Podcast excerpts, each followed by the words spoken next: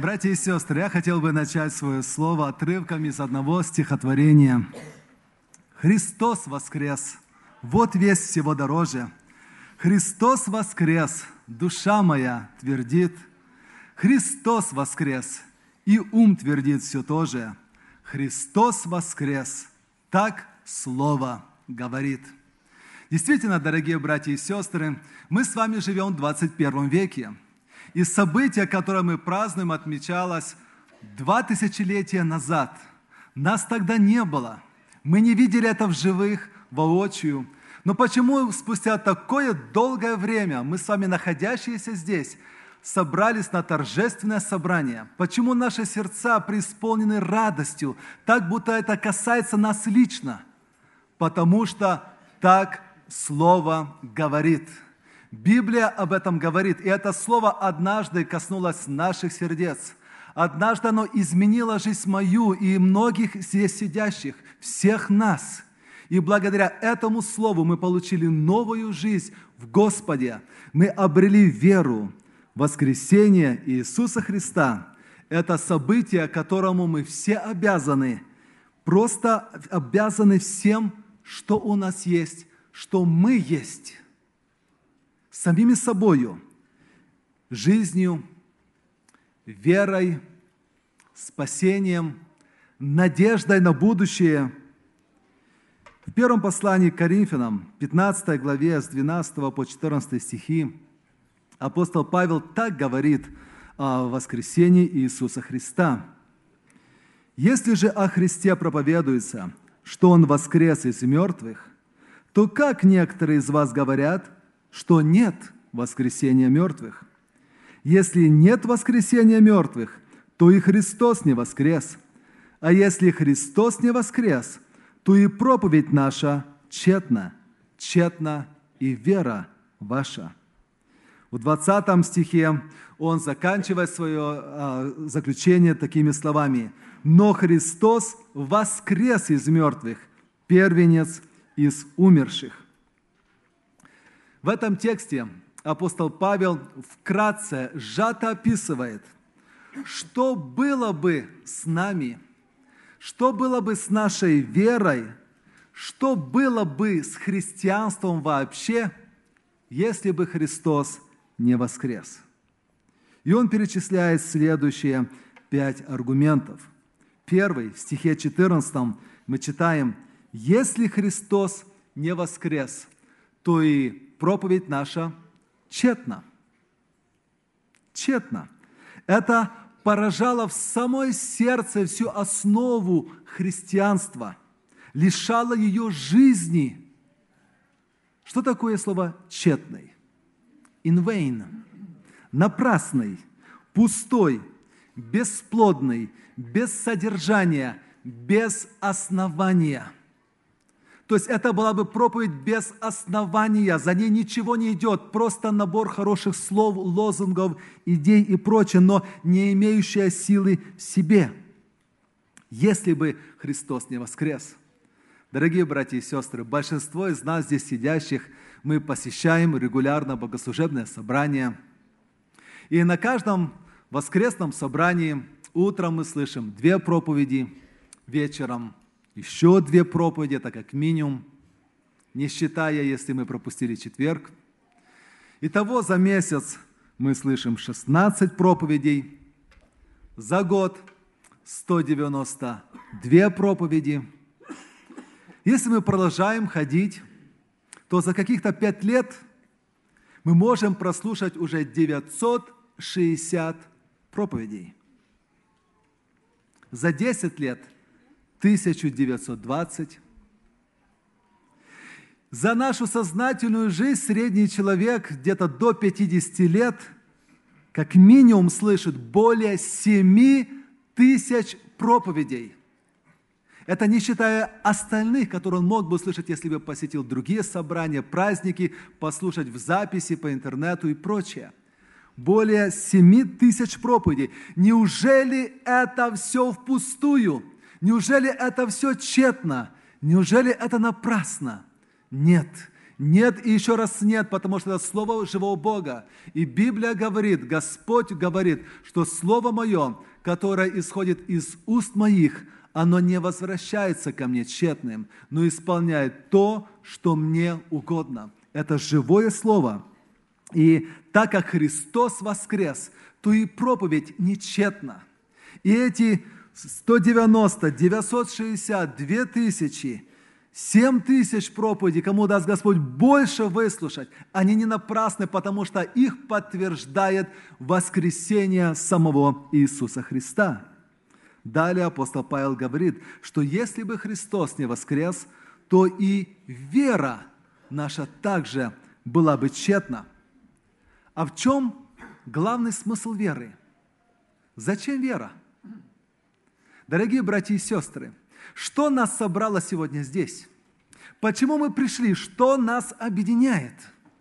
Почему мы каждое воскресенье сюда ходим и чаще? Почему мы вкладываем? Почему мы жертвуем? Почему мы читаем эту книгу, стараемся жить по ней, над собой работаем, исправляемся? Почему? Зачем все это? Потому что у нас есть вера. То, что нас объединяет, это вера на основании Слова Божьего – то, что нас собрало всех вместе, то, что нас направляет по жизни. И благодаря вере мы устремляем взгляд в вечность. Мы себя готовим к вечности. Мы собираемся здесь, на каждое собрание, слушаем Слово и стараемся жить по Библии, потому что мы на самом деле все готовимся к вечности. Однажды придет Господь за каждым из нас. И каким мы предстанем пред Господом – Вера, вера направляет и готовит нас. Но если Христос не воскрес, то тогда и вера получается тщетна. Если проповедь апостолам не имеет основания, то вера тогда становится просто пустой, становится ложной. Без воскресения Христа не было бы спасения. И тогда апостол Павел говорит, вы еще во грехах ваших. То есть нет прощения грехов.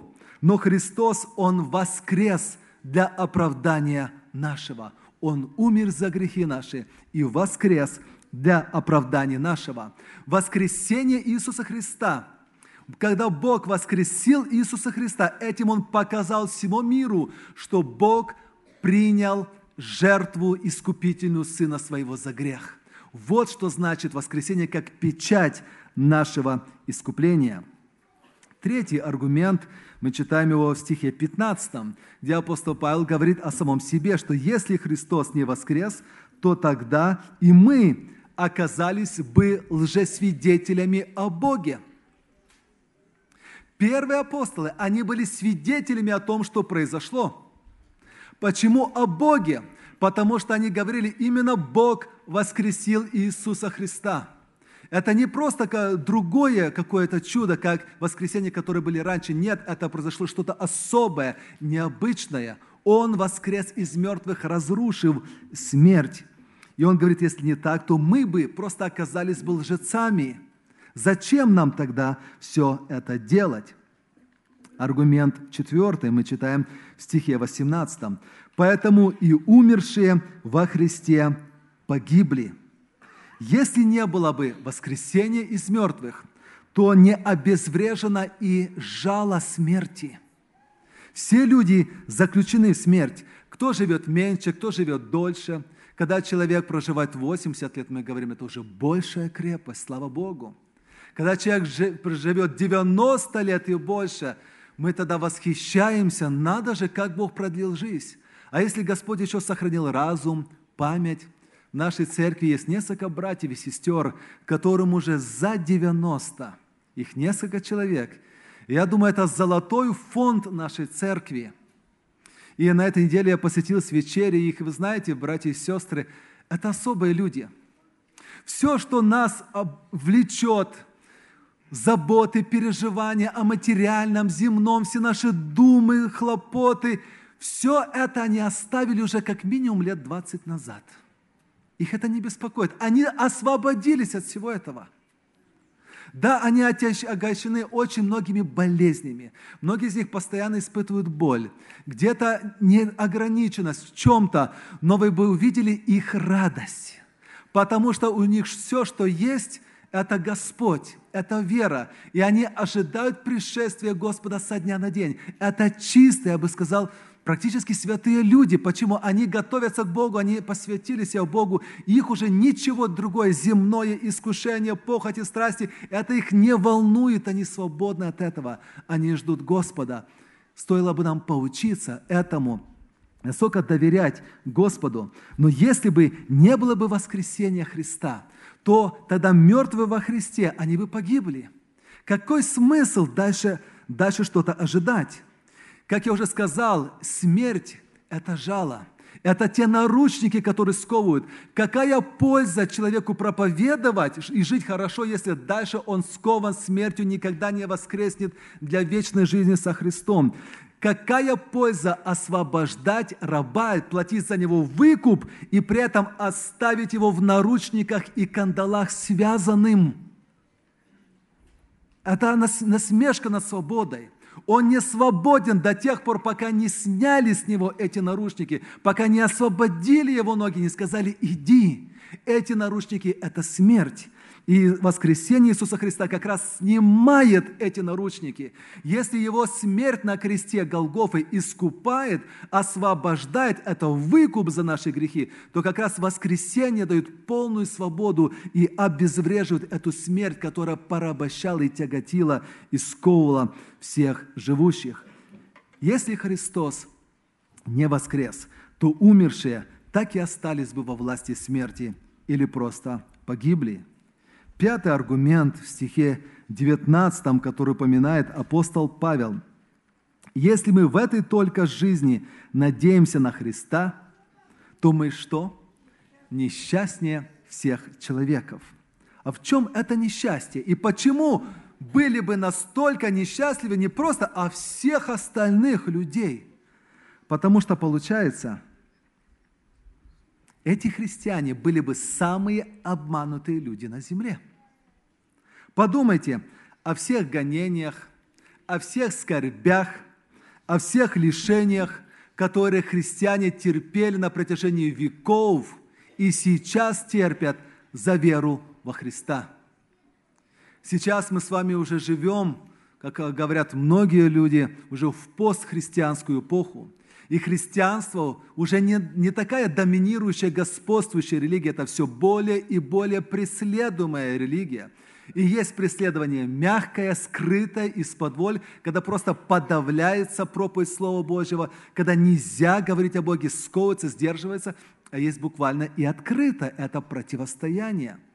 И сейчас, особенно в Европе, оно все более и более усиливается против христиан. Вы слышали на Пасху, что произошло в Шри-Ланке – восемь взрывов. Три церкви буквально взорваны. Множество христиан погибло. Дорогие братья и сестры, это нападки на верующих. По-мирскому получается, что это несчастье отказывать себе во всех удовольствиях жизни, подвергать свою жизнь риску, лишениям из-за чего? Из-за лжи, из-за того, чего нету, из-за пустоты, тогда действительно были бы несчастья всех людей.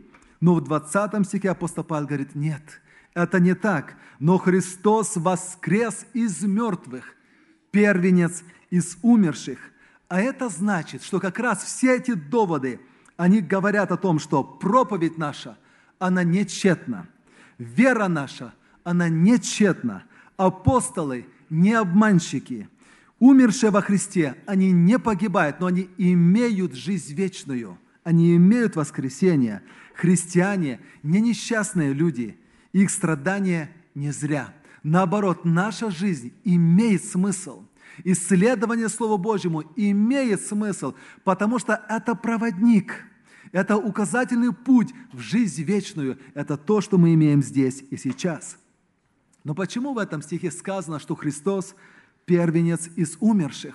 Разве как раз до этого за неделю или две не, у, не воскрес Лазарь? Разве перед этим еще сын вдовы Наинской не, не был воскрешен?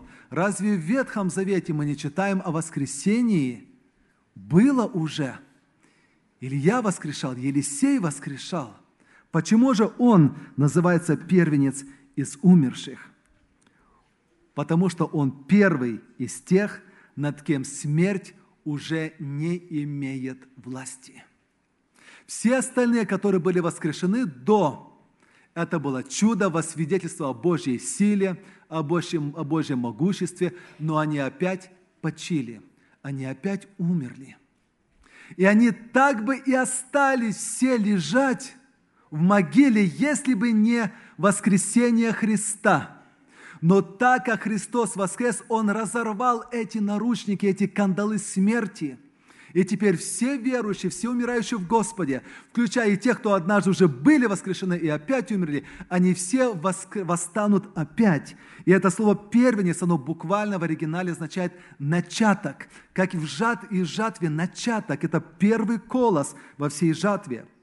Это означает, что эта жатва воскрешения всех умерших, она наступит в его второе пришествие – когда Он придет за церковью Своею, и тогда голос Божий воскресит всех, которые умерли в Господе, и они восстанут. А те, которые будут на тот момент живы, они во мгновение ока изменятся, получат нетленные тела, и затем будут восхищены с Господом. Слава Ему за это!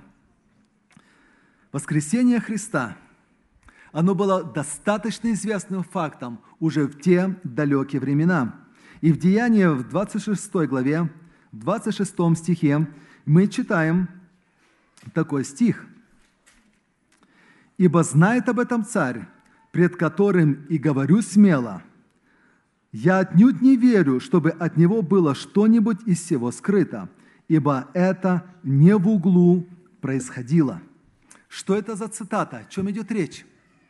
Евангелист Лука повествует об апостоле Павле – который был арестован, и он стоял на суде в наручниках перед царем Агриппой. И тот спрашивал о его вере, и апостол Павел отвечал ему. Агриппа и сам был евреем – он знал закон, знал Ветхий Завет. И поэтому апостол Павел, он и защищал свою веру и использовал ветхозаветные пророчества, которые были известны самому Агриппе. И он использовал пророчества Ветхого Завета, чтобы привести, указать путь на Иисуса Христа, что Он есть их исполнение. Его главной целью в этом, когда он стоял перед Агриппой, было показать, что Христос, Он Мессия, и Он воскрес из мертвых. И здесь апостол Павел ссылается, что об этом уже ему известно. Он говорит, что он уже знает о распятии и воскресении. На самом деле, эти события, когда апостол Павел стоял перед Агриппой, это уже было примерно 30 лет, около 30 лет после смерти и воскресения Христа. Уже поколение людей выросло. Апостол Павел был уже престарелый и в возрасте – и распятие, несмотря на то, что проходило за 30 лет до этого, каждый еврей знал об этом. Это было до сих пор на слуху. И в том числе и Агриппа.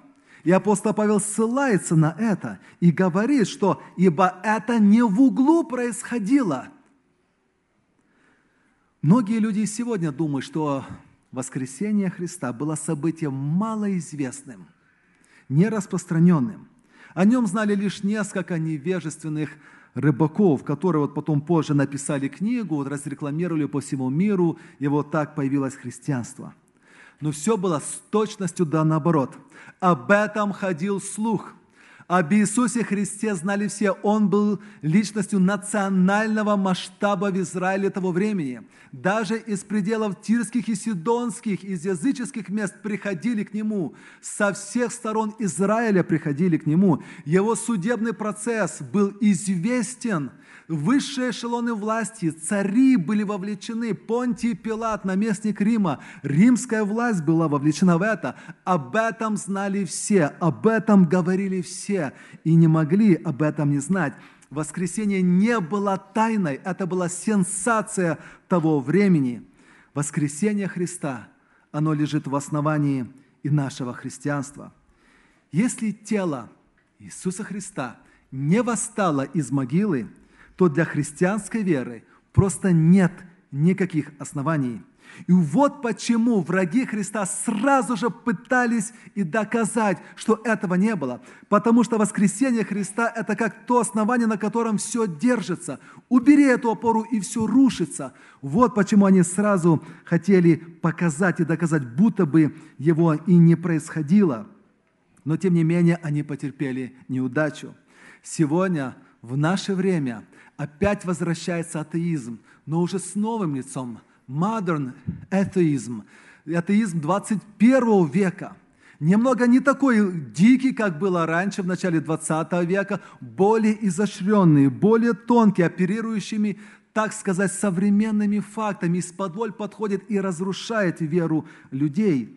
И они прямо говорят о себе и заявляют свои цели.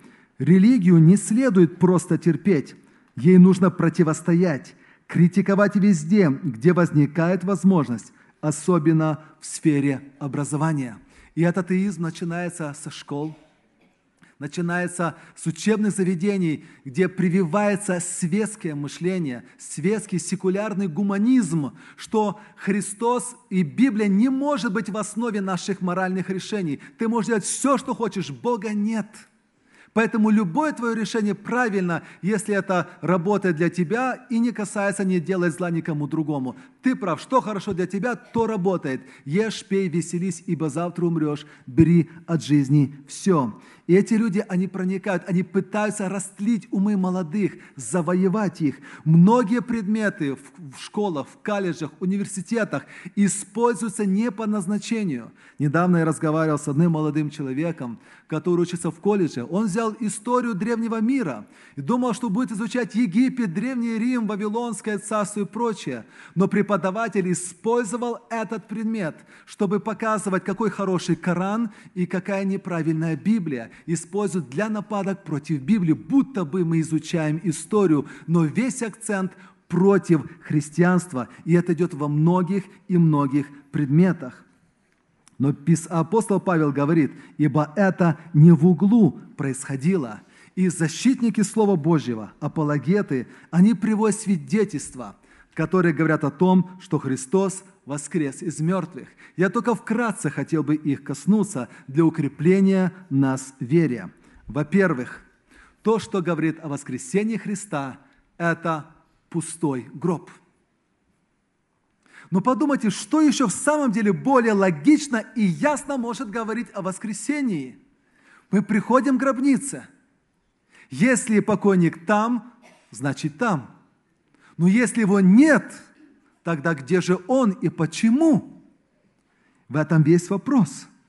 И здесь мы видим, что самая древняя, одна из самых древних нападок, автором которой был сам лукавый враг душ человеческих сатана, она была построена на том, что ученики украли. И до сих пор атеисты ставят на этом свои аргументы, просто выкрали и украли это тело.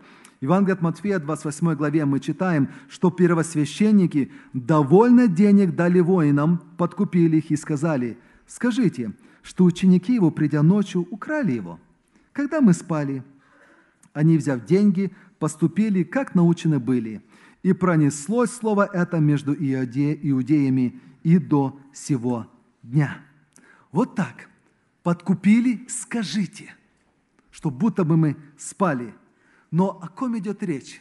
Об учениках, которые еще буквально вчера сами не до конца верили, что Христос воскреснет. У них не было этой полноты веры. Они были в сомнениях. И поэтому они спрятались, они боялись показаться на люди. Они боялись, они трепетали, они думали, что и за ними придут, и их распнут – и вот, вот эта кучка боящихся людей, которые стеснялись выйти на улицу и вдруг сделали такой дерзкий шаг, выкрали тело, а потом пошли впереди и рассказывали, проповедовали о воскресении Христа. Нет, такого не может быть. И э, Священное Писание также мы говорит о том, что есть свидетельство очевидцев. И это второй аргумент. Евангелист Лука говорит в Деянии 1 глава 3 стих. Иисус явил себя живым – по страдании своем, обратите внимание, со многими верными доказательствами. Не просто с доказательством, а со многими доказательствами. И они были верные, надежные. И он являлся с такими доказательствами в продолжении 40 дней, являясь им и говоря о Царстве Божьем. Апостол Павел говорит, что воскресший Христос явился Кифе, потом двенадцати, потом явился более нежели пятистам братьям в одно время, потом явился Якову, также всем апостолам, а после всех явился и мне. Христос неоднократно являлся на протяжении 40 дней. Если это было только один раз, можно было сказать, ну призрак, ну показалось, ну от желания галлюцинация. Но 40 дней призрак стоять не может – 40 дней они с ним общались, причем не один, не два человека. Это было массово. Это были апостолы, это были люди для решения важного дела в судебной системе здесь, в Америке, используют суд присяжных. И нужно всего лишь 12 голосов присяжных, которые бы выслушали, посмотрели и засвидетельствовали, сказали свое мнение. Здесь мы имеем больше, чем 12 людей – это апостолы, близкие ученики, которые прикасались к Иисусу Христу, чувствовали Его на ощупь, трогали Его. Они видели следы от гвоздей и от ран. Они видели, как Он ест, как Он кушает, и делали это вместе с Ним. Они беседовали с Ним на протяжении 40 дней – и к этому представьте себе, что в эту судебную комнату, в зал суда заходит 500 свидетелей, готовых подтвердить, что да, мы тоже видели воскресшего Христа. И мы не обманываем. Чему верить? 500 свидетелей, вы не знаете, что вы говорите. Апостолы, ученики, которые ели 40 дней и трогали, вы не знаете, что говорите, потому что я просто не верю. Чему верите? Поэтому доказательства настолько избыточны, что только те, кто не хочет верить, а это уже обратная вера, что и есть атеизм, вера наоборот, только те отвергают, потому что просто не хотят верить. Ибо это не в углу происходило. Пустой гроб, сотни очевидцев – это мощное доказательство воскресения. Но и это еще не все. Подтверждает это – на что ты готов ради твоего свидетельства? На что ты готов ради истинности твоих слов? Мученическая смерть апостолов. Если воскресение было ложью, то почему тогда каждый из апостолов проходил, проходил через столько пыток, страданий, мучений ради того, чтобы проповедовать о нем? Когда мы читаем историю церкви, мы видим, что за исключением апостола Иоанна, все остальные умерли ужасной смертью. Доктор Джеймс Кеннеди говорит, этот факт крайне важен. В истории психологии и судебной практики совершенно неизвестны случаи, когда человек был готов отдать свою жизнь за то, что он заведомо знал является ложью. Я часто размышлял, почему Бог позволил апостолам и всем ранним христианам пройти через такие страдания – такие ужасные, невероятные пытки. И перед нами верность, характер, страдания и смерть этих свидетелей, большая часть из которых запечатала свое свидетельство собственной кровью. Апостол Петр после жесткого бичевания был распят вниз головой. Апостол Андрей был распят на X-образном кресте. Иаков, сын Зеведеев, был обезглавлен Иродом. Иоанн был сослан в ссылку на остров Патмос. Филипп после бичевания был распят. Апостол Варфоломей, с него заживо содрали кожу. Апостол Матфей – отрубили голову. Иаков, брат Господен, был сброшен с верхней части храма, затем полуживого его добили до смерти. Фадей был убит пущенными в него стрелами. Евангелиста Марка волочили по земле до смерти, пока он не умер. Апостол Павел был обезглавлен. Евангелист Лука был повешен – Апостол Фома был убит стрелой во время молитвы. Эти люди прошли через жесточайшие испытания, приняли ужасную смерть только за то, что они говорили, что Иисус Христос воскрес из мертвых, и это правда – если бы это была ложь, если бы они сговорились, не можно, чтобы все люди доказали этой своей смертью. Кто-то, хотя бы часть, но они раскололись бы, они бы сказали, я, мы, мы обманули, мы сговорились, это был сговор, это не так, не убивайте меня. Но эти знали, что это правда, и они не могли отказаться от правды. Почему? Потому что это они видели, и это их изменило. И они знали, что умирая сейчас, они будут жить и это лишь временно. Какие бы ни тяжелые эти были мучения, это всего лишь временно. И там они встретятся с воскресшим Христом. Если бы этого не было, Поликарп, когда его взяли и вели на мучения, и говорили, что сейчас мы тебя отдадим э, зверям. Он говорит, пожалуйста, мы тебя будем сжигать, мы тебя сожжем, сейчас мы подожжем костер. Отрекись еще не поздно. Он говорит, это всего лишь несколько минут страданий – Неужели вы думаете, я за это отрекусь от воскресшего Христа любящего? Неужели думаете, из этого я откажусь от вечности и потеряю вечность? Никогда. Дорогие братья и сестры, я тоже встретился с воскресшим Христом весной 1992 года, когда мне было 16 лет. Это было в маленьком вечернем собрании в среду – городе Помощной на Украине. И воскресший Иисус изменил полностью мою жизнь. И мне не надо больших доказательств, потому что с того времени моя жизнь со Христом лучшее тому доказательство. Я знаю Его. Он со мной. И тоже могу, могу сказать, сотни братьев и сестер, находящихся здесь, они также познали Его – он воскрес и в их сердцах. Это чудо.